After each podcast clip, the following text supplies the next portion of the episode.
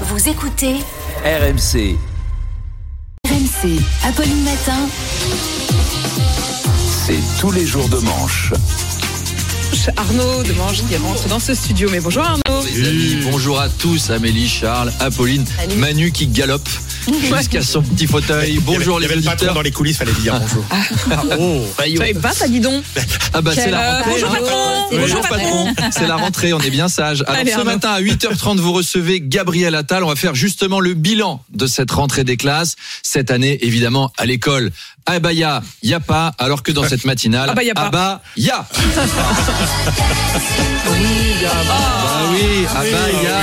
Est-ce que quelqu'un l'avait déjà fait ce jeu de mots? Non. Ça démarre très fort. Alors on se demandait comment ça allait se passer puisque beaucoup d'ados avaient annoncé sur TikTok qu'ils porteraient le camis ou l'abaya, ce qui est bizarre. On rappelle que l'abaya, ça cache entièrement le corps, les cheveux, le cou. Il y a que le visage qui dépasse et c'est pas malin. Parce que quand t'es ado, s'il y a un truc à dissimuler, c'est bien le visage quand même. T'as vu la tronche qu'ils ont, la tronche que t'as quand t'es ado, avec tes boutons, ta peau grasse et ton appareil dentaire. C'est la Star Academy.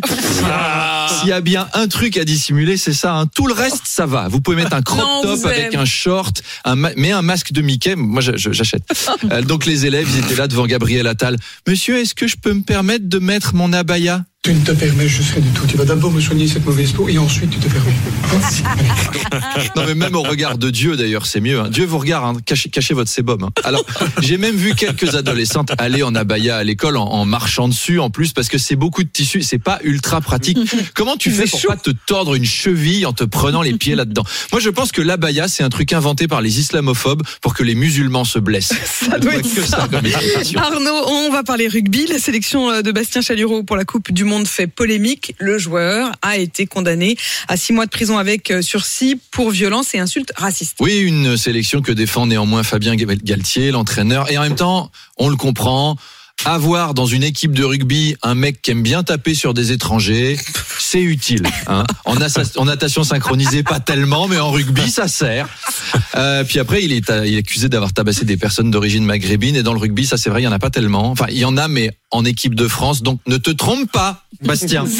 Ça choque d'autant plus que Mohamed Aouas a été lui évincé de l'équipe de France pour avoir frappé sa femme. Mais là, bon, c'est pareil, je comprends qu'on le sorte en rugby, savoir frapper des femmes, ça sert à rien. Non. En frappant des femmes, tu peux pas avoir une place en équipe première. Hein. C'est pas les insoumis ici, c'est l'équipe de France. Oh. Les joueurs ont pas trop réagi. Les joueurs ont pas trop réagi. En même temps, ils allaient pas risquer une grosse baston dans les vestiaires. Ce serait con d'avoir des blessés à la veille de la compétition. Et Bastien Chalureau s'est exprimé hier soir en déclarant: je ne suis pas raciste, je suis un fédérateur. Le rugby est un sport d'union, avec des caractères différents, des physiques différents. Et je promets que je casserai les jambes d'un noir comme je tordrai les bras d'un blanc.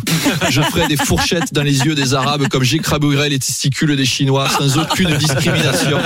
Ce sont mes valeurs universalistes et humanistes. Eh ben, c'est beau. Et c'est très rassurant, c'est vrai. Hier, les Restos du Cœur, Arnaud, annonçaient restreindre le nombre de leurs bénéficiaires en raison de grosses difficultés financières.